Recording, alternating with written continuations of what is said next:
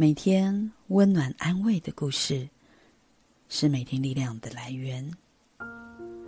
朋友们，今天心里有个感动，想与你分享一段催眠故事，来为你加油打气，让你在催眠中遇见自己，进而重新认识自己的过程中，借此得以跨过人生的难关。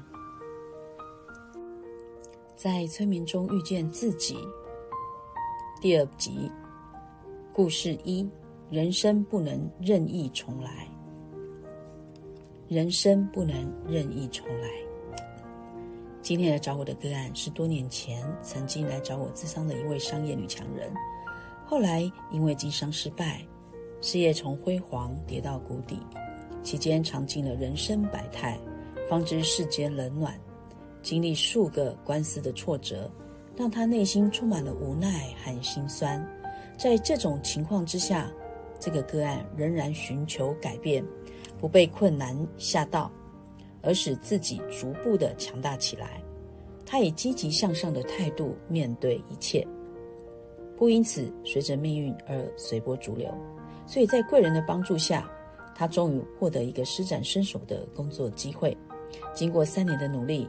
目前和先生在某上市公司新投资的一家科技公司担任管理职及招募人员的工作，每天不辞辛苦的工作，生活中从付不出房租的窘态，到现在可以不需要他人的帮忙，日子总算一天天好起来。他相信自己有一天一定会东山再起。最近因为工作和家庭的不顺利，让他情绪变得非常低落，常常借酒消愁。有一天，又因为工作和先生理念不合大吵一架。他突然想到，此生为了家庭，自己省吃俭用，把所有最好的都留给家人。可是到最后，最亲的家人反而伤他最深。他一想起和亲人吵架的时候，家人对他言辞批判，并且做出厌恶以及轻蔑的样子，好像只要他犯了错误，就会被家人永无止境的责怪。然后要他为同样的错误再次付出代价，怪不得有人说，如果你想要折磨一个人，那就让他成为你的家人。此时他觉得自己的付出非常的不值，而且忧郁无助、孤立寂寞，这种感觉就像在黑洞中不断的吸取身上一切的快乐的来源。最后个案一时想不开，吞了大量的安眠药自杀。在昏睡三天后，终于被同事发现而紧急送医救醒。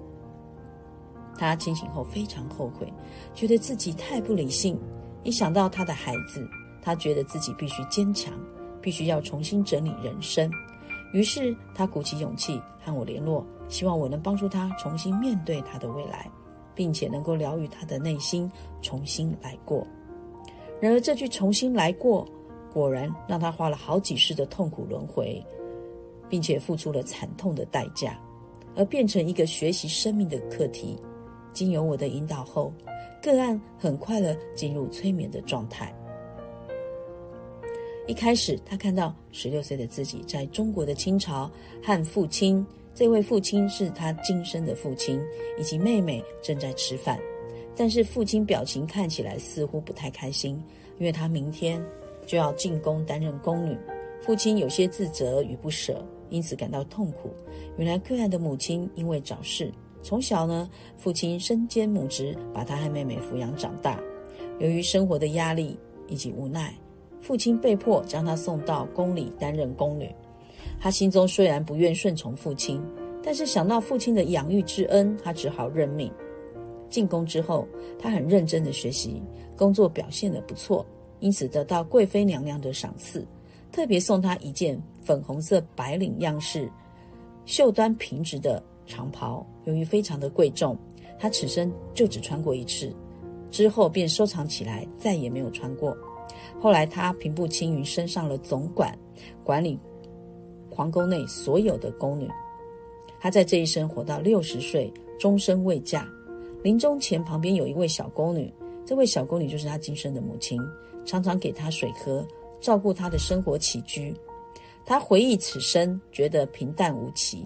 他心想，人生如果可以重新来过，该多好！他一定不会选择进宫当宫女，因为当宫女的时候，他必须常常扮演阳奉阴违、口是心非、讨好别人的人，这与他耿直的个性不合，让他非常痛苦。人生可以重来一次，该多好啊！当他正在后悔的时候，此时看见自己的灵魂飘了上来，不久就看见宫中的太监将他的身体送出宫中。他很惋惜人生。忍不住可怜了自己，而流下伤感的眼泪。不久之后，天空出现布袋和尚，哦，就是弥勒佛。弥勒佛笑着告诉他，必须重新回到人间学习。说完没有多久，他突然看到自己变成一位二十几岁的日本男生，而到了另外的一世。这一世，他住在日本的名古屋，父母年纪很大的时候呢，才生他。他的父亲是他今生的老板，对他期望很高，希望他能创业成功，因此不断的拿钱资助他创业。但是儿子总是创业失败。他在二十九岁的时候结婚，太太呢是今生的女儿，比他大三岁。婚后他们生了两个女儿。虽然他很想成功，想赚大钱，无奈幸运之神并没有眷顾他。他的父亲在八十岁的高龄遗憾的往生。当时母亲对他不太谅解，认为他没有好好努力，而妻子后来也看不起他，婚姻呢出现了危机。他在双重打击之下，每天借酒消愁，在万念俱灰之下，他竟然想不开，买了一瓶农药到市郊的一个树林下喝农药自杀。死后，他看见自己身体飘了起来，就像无根的兰花随风而飘。更若风中的飘絮，不知自己要飘向何处。只要空气有流动，他的灵魂就会随之而动，完全定不下来。此时个案不停的发抖，感觉全身很冷，而且说话也变得含糊不清，甚至感到恐惧害怕，不知道该怎么办。他很后悔当初投胎的时候没有听弥勒佛的话，要他无论如何今生都要忍耐度过。此时，个案的脸部表情整个扭曲了起来，看起来非常痛苦。正在引导他的我，第一次遇到这种表情如此逼真，而且身临其境的自杀案例。之前虽然也有类似的自杀案例，但是没有像他这样的如此震撼。我看他全身不停的发抖，顿时我也看傻眼了。我灵机一动，赶快运用空理疗法，招请我的主神观世音菩萨来帮忙。个案。一看见充满白光的观世音菩萨，心里就安定下来。白光不停地照着他，让原本犹如柳絮一直在飘的灵魂，终于可以定住了。他恳求观世音菩萨救救他，他很后悔，不该如此冲动。他希望观世音菩萨能给他机会，让自己人生重新来过。观世音菩萨慈悲的看着他，告诉他说：“人生无法重新来过。”必须活在当下，并且他必须待在这个树林里五十年，灵魂才可以自由。想到这里，个案突然大哭了起来。他不希望自己的灵魂若风中的飘絮，随风而飘，那种无根而且没有未来的恐惧，他不想要。我请他和观世音菩萨请求，有什么办法可以让灵魂稳定，不再随风而动？观世音菩萨说，他送他三部经典，分别是《普门品》《大悲咒》《金刚经》。你只要持这三部经，就可以让你的灵魂安定。观世音菩萨说完，个案非常激动的不停的感谢，总算他的灵魂可以安定下来了。此时，个案看见今生的先生 Michael 面部沮丧的进入这片树林，可能也是生活中遇到了不顺遂，来了断自己的人生。个案用尽全身的力量阻止他进入树林，更害怕他去后面。个案漂不过去更深的树林间，果然，Michael 走出树林，停止了遗憾的事。他救了 Michael，这个 Michael 就是他今生的先生一命。难怪今生个案的先生一直很照顾他。这个自杀的经验啊，做完催眠后，个案和我分享，他告诉我在两个月前曾做过的傻事是安眠药自杀。巧合的是，个案想自杀的年龄和他在日本那一世自杀的年龄相符合。不禁令我想起平行宇宙中同步进行的人生，在超越线性时空的回溯疗法平行实相的启示与疗愈的作者说。灵魂创造的每一世都是同时存在的。从超灵的观点来看，此时此刻每一世都在同时进行。人生并不是过去、现在与未来，而是同时发生。超灵创造灵魂碎片，目的是要透过碎片得到成长，而所有的灵魂碎片同时存在。用个简单的比喻来说，灵魂碎片就像手指一样，同时存在，并各自发挥功能。而手呢，就是超灵。如果灵魂想要短暂的在地球时间内探索各种主题，因此有可能在回溯前世时，会有某几世或是某每一世呢，都会出现年代重叠或者发生的事件。虽然在不同世，但是。在时间点上却是同时发生，这个个案就是一个例子，这就是同步人生。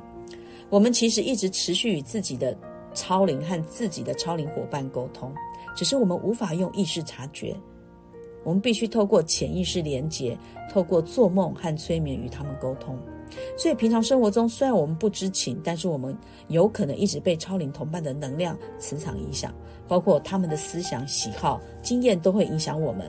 像本案例就是被超龄的同伴影响自杀的案例。后来我透过催眠的引导，解到他的人生困境。所以我认为今生才是我们唯一的一次人生，是超龄用我们独一无二的灵魂创造的人生。事实上，前世来世都不存在，只存于现在。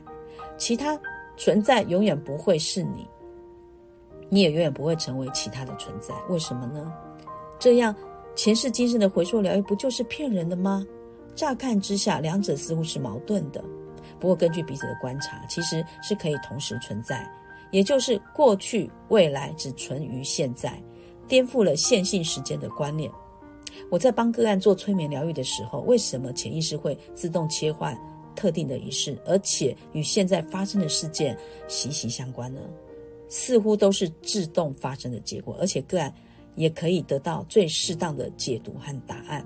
其实这就是富有智慧的自我高龄，我们叫做超龄所安排的组织能力。他知道什么主题对灵魂成长最有利。这个自杀的个案啊，颠覆我们对传统自杀的观念。我们一直以为自杀后的灵魂会一直重复自杀的动作，直到阳寿尽了。但是这个个案呢，并没有重复死亡的动作，而是比这个更可怕的。若风中的飘絮，不知自己要飘向何处。只要空气有流动，他的灵魂就会随之而动，完全定不下来。这种不知未来会飘向哪里的恐惧，完全颠覆我们对自杀者结果的印象。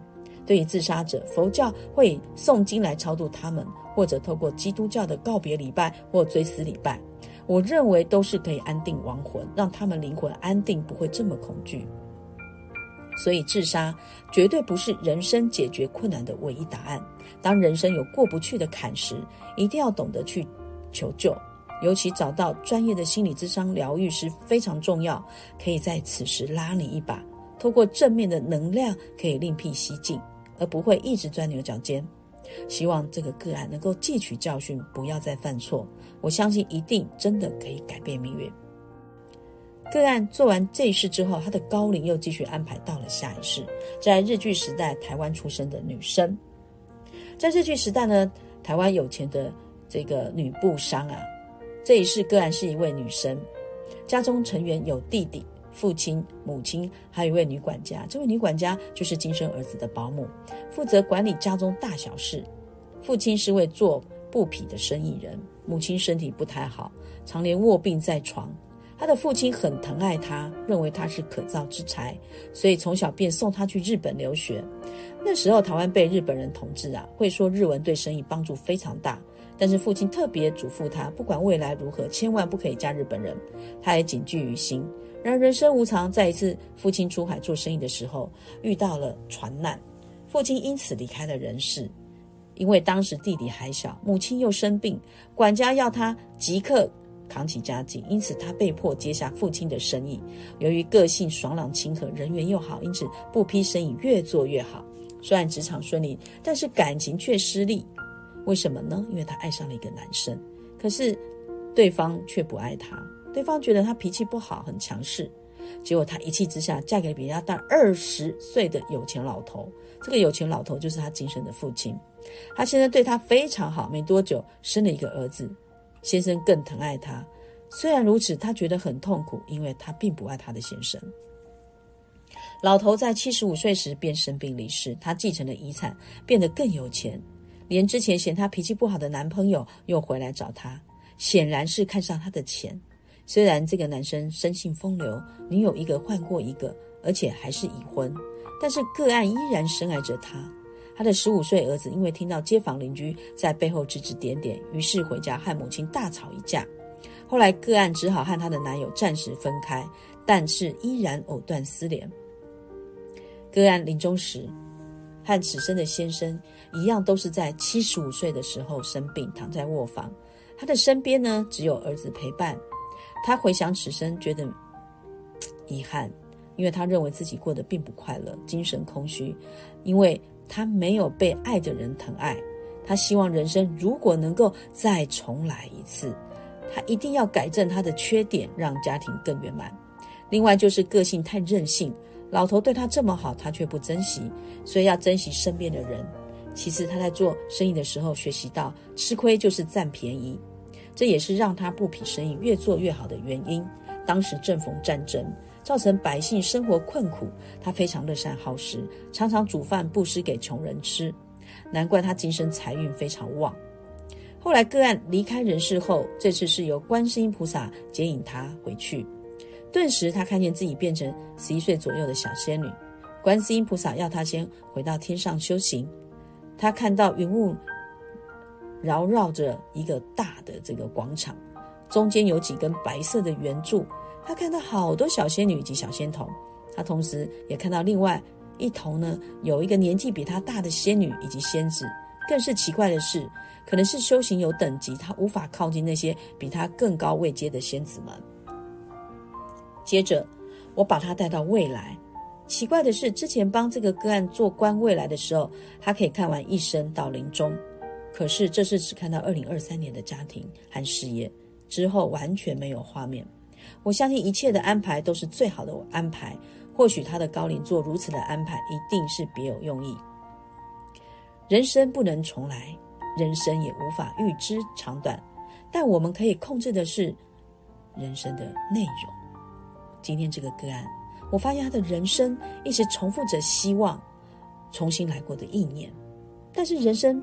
并不能任意让我们重新来过，因为人生不能重来，也没有早知道，更没有两条完全相同的道路。正如世界之大，却没有两张完全相同的面孔一样，可以相似，甚至惟妙惟肖，但绝不会不差分毫。人生无常，无人可以对抗它，因为它才是真理。并且无时无刻不断地教诲我们：你所拥有的只是此刻，要活在当下，因为每一个时刻都是稍纵即逝。人生更重要的是，勇于认错的态度和百折不挠的意志。如果发现走错路了，就要立刻重新调整自己的人生的方向，并且要积极行动，而不是光说不练。人生条条大路通通罗马，只要我们坚强的。意志力永不放弃，终会另辟蹊径，赢得人生最后的成成功。